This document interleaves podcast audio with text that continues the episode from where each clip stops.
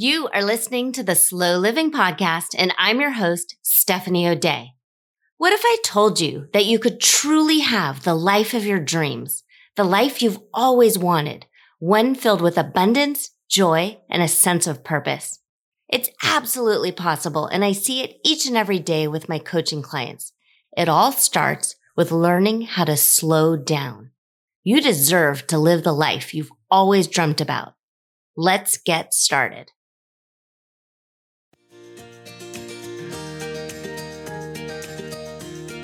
Hi there, Slow Down Society. Steph here, and this is episode number 40. And today we are going to be talking about the Sunday scaries. Do you get the Sunday scaries? Do you know what they are? Do you feel them in your gut on Sunday morning when you wake up, or Sunday afternoon, or perhaps it's maybe Sunday evening and you're starting to kind of wind down from the weekend and start thinking about your upcoming week. So that's what we're going to talk about here today. I'm so glad that you're here and you are a part of the Slow Down Society. And I would love to hear from you. So email me, let me know you're here. Find me on Facebook or Instagram or shoot me an email at any time, steph at stephanieodea.com. Make sure you're on the newsletter list. You can always just hit reply and write right back to me because I'm a real person and I answer my own email and I'm always happy to hear from you.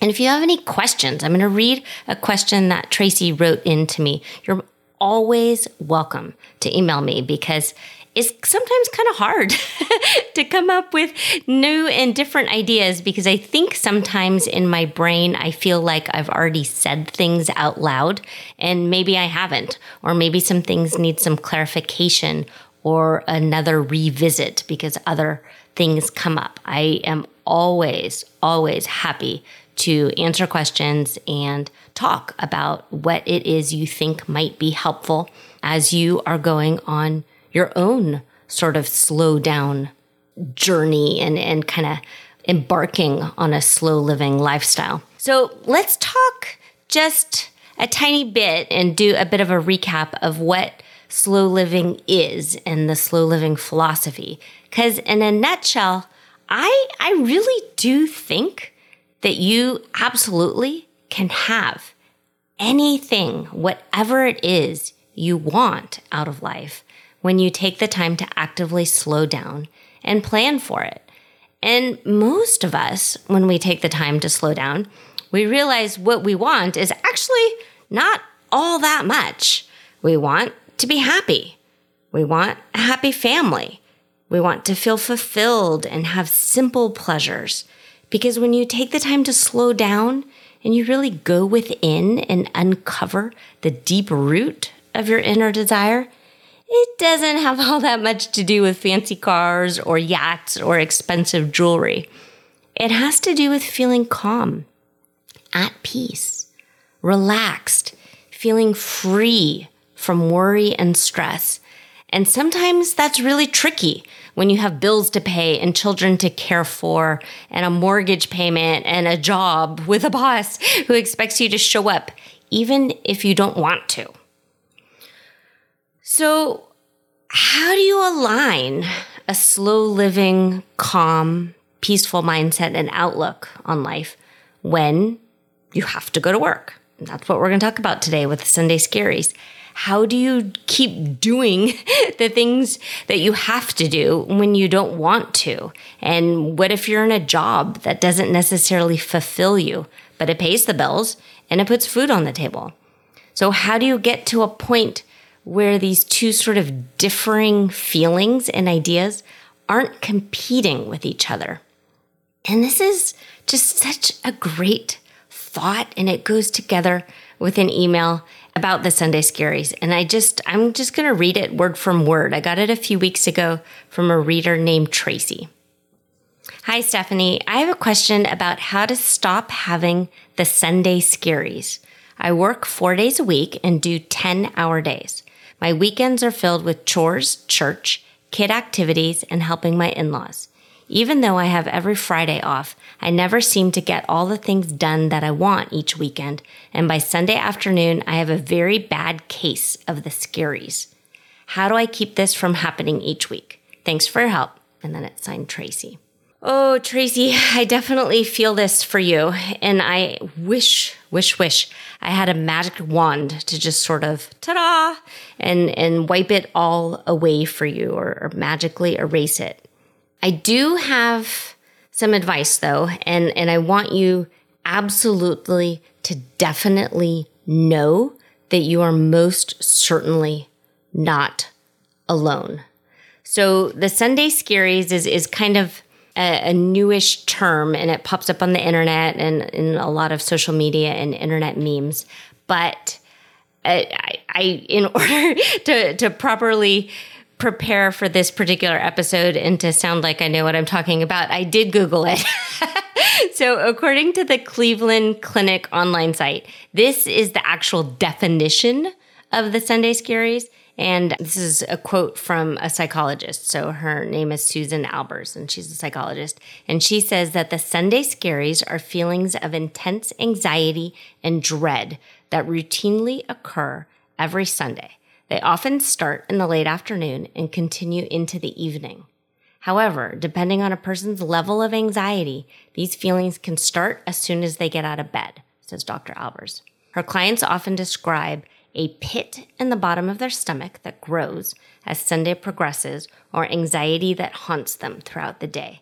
And the Sunday scaries can snowball into physical manifestations such as a racing heartbeat, sweating, difficulty breathing, trembling, upset stomach, trouble sleeping, headache, and in extreme cases, depression or a heart attack. So, according to Dr. Albers, the Sunday scaries are common and are triggered by the end of a weekend approaching and us, people, anticipating our return to work. She says that when people start to make their to do lists or contemplate upcoming responsibilities, the transition from relaxation, which happens on the weekend, to work mode can be a very tough turnaround. The Sunday scaries are fairly common, and most people have experienced them at one point or another. It's a normal reaction to adjusting to different roles and change. However, it is not a clinical diagnosis. I like that part. It is not a clinical diagnosis. So, Tracy, how does this relate to you? And how can you help make yourself feel better? So, hopefully, knowing that you're not alone is helpful. And also, I am absolutely not going to suggest that you are in the wrong workplace or that you need to quit your job or, or do anything like that. But what I can see from your email is that your weekends appear to probably be just as jam packed as your week is. And so then that means you're not actually rejuvenating on the weekend. Your adrenaline is still on go mode and, and you haven't really relaxed. You haven't really had downtime to sort of rest and recharge and plug in your batteries.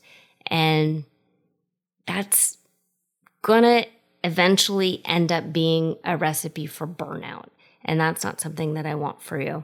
So there's a real thing called adrenal fatigue.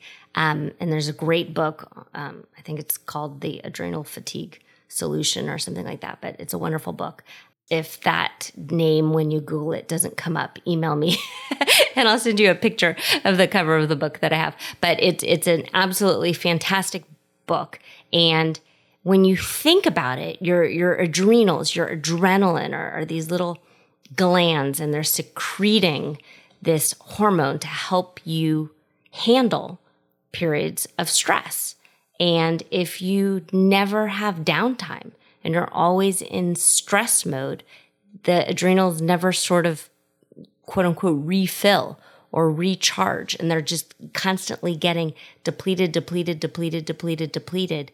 And you don't then feel ever calm. And you're in this sort of anxious, anxiety, heightened alert state at all time. And, and that's why your heart is racing. And that's why you're having trouble sleeping. It's really difficult to sleep when your mind is racing. And so that's why you're anxious to start your week all over again when Sunday rolls around because you haven't adequately relaxed and refreshed. And it's, it's absolutely easier said than done. And it's super hard when you've got all of the things that you listed out in your email chores, church, kid activities, and helping your in laws. What you listed is an awful, awful, awful lot. So, there's two ways of looking at this. Since chances are you're not going to quit your job because working is a necessity, I'd like for you to try and take a look at your schedule, both on the weekends and during the week, to see what can be trimmed. And depending on the ages of your kids, there might not be a whole lot that actually can happen, but that doesn't mean you're off the hook. And I uh, and and it doesn't mean that I don't that uh, that I don't want you to take a look at your schedule because first off, children grow, everything changes. So right when you're in a new normal or you think there's a new normal, something changes. There's a new kid activity or there's a growth spurt or there's something else that happens. So so paying attention and sort of reassessing on a regular basis needs to happen. And so the the first thing you listed out was chores. So what chores are these? Are they super important to do or are they things that you just think you need to do? Is there anything on this chore list that can get delegated or removed? Is there anything you can simplify or outsource? Is there any way you can incorporate just a tiny bit of you time while you're perhaps working on one of these chores? So, as an example, for instance, I love to listen to books on tape or binge listen to podcasts when I'm doing yard work. So I have a rotary mower and I like to mow the front lawn. It's definitely a chore. I think sometimes my neighbors look at me like I'm nuts, like, why don't you have a gardener? Or why haven't you outsourced this? Or why isn't your husband doing this? But it's a chore that I actually look forward to because it's a bit of me time. And I put my earbuds in and I am all sort of alone in the world while I, I go through the garden and, and pull the weeds and do the chores. If gardening is not your thing, maybe it's laundry, maybe folding laundry while watching a cheesy Hallmark movie or catching up on your favorite show. And, and yes, you're doing a chore, but maybe you're drinking a cup of tea or, or, having a bit of Chardonnay in the afternoon while you're folding the laundry. So see if there's a way that you can incorporate just a bit of something for yourself. Um, maybe even just slowly washing a, a, sink full of dishes by hand and, and allowing yourself for those 20 to 25 minutes to just really slow down and, and listen to music or listen to a podcast or, or let your brain just kind of wander off and have it be something that, if you can, be something that you're actually looking forward to. And see if that's a possibility at, at any time with any of your chores for your kid activities.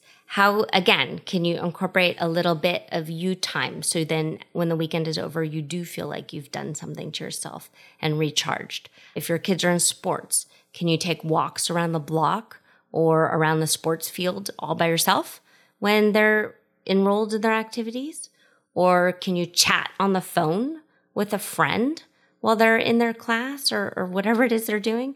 Or maybe you go sit in the car and, and actually recline the seat and set a timer for half an hour and, and take a little nap or, or read a, a novel that you've had on your list for a while. You also listed church as, as something that you do on the weekend. So if church is a non negotiable, how can you make it feel less like a have to do and more like something you want to do? Are you maybe saying yes to too many things?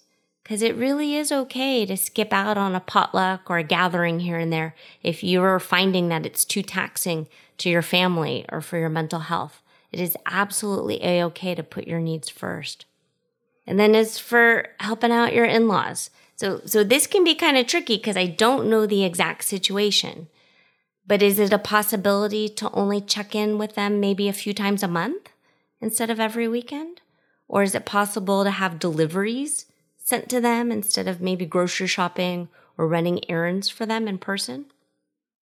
So, I'm sure as you can sort of get a gist, my main advice here for you is on your days off to try and reset and recharge and do something just for you so you do feel refreshed before the week begins again. Maybe you can go to bed early or take a nap or luxuriate by relaxing on the couch, the fun magazine or a book to read. Just something at some point that that's all for you. Okay, and then as for your your day job, your your 10 hour uh, 10 hour a day for 4 days day job. I'm a big proponent of treating your job like it's adult daycare. It doesn't need to be your life's work or how you are defined. It's a okay to just kind of clock in and clock out. If you have a, a really all encompassing job and you can't just clock in and clock out, and you do need to check email more often than than just the the nine to five or or nine to seven or whatever ten hours is.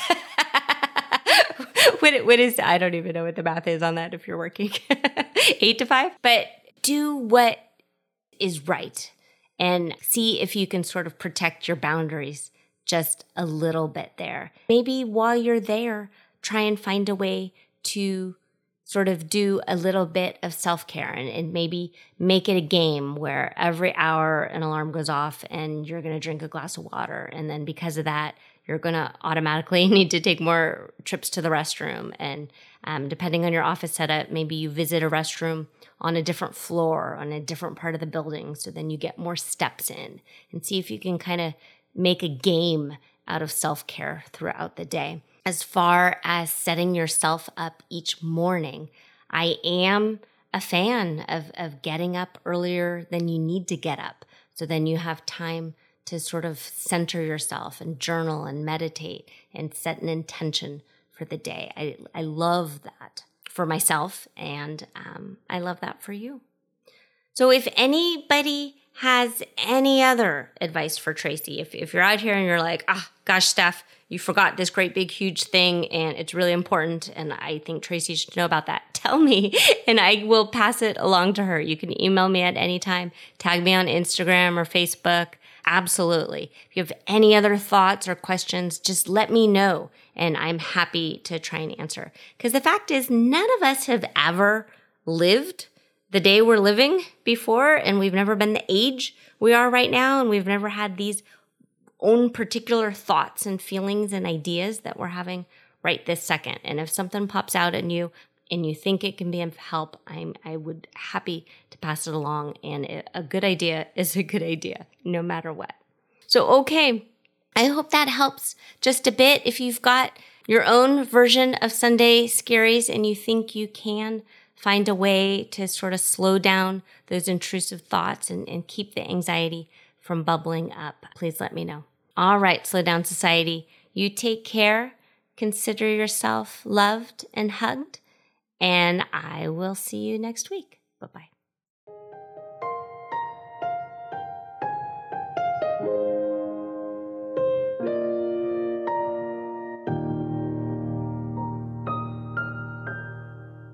Do you have a slow living story to share? Leave me a voicemail at stephanieodea.com forward slash podcast with any questions, comments, feedback, or testimonials, and I will be sure to include it in an upcoming episode. Also, if you found value in this episode, please share it with your family and friends and subscribe through your favorite podcast provider. The more you share, comment, and leave positive reviews, the more people we can reach and share the slow living lifestyle and messaging. Thank you, Slow Down Society, and have an absolutely wonderful day.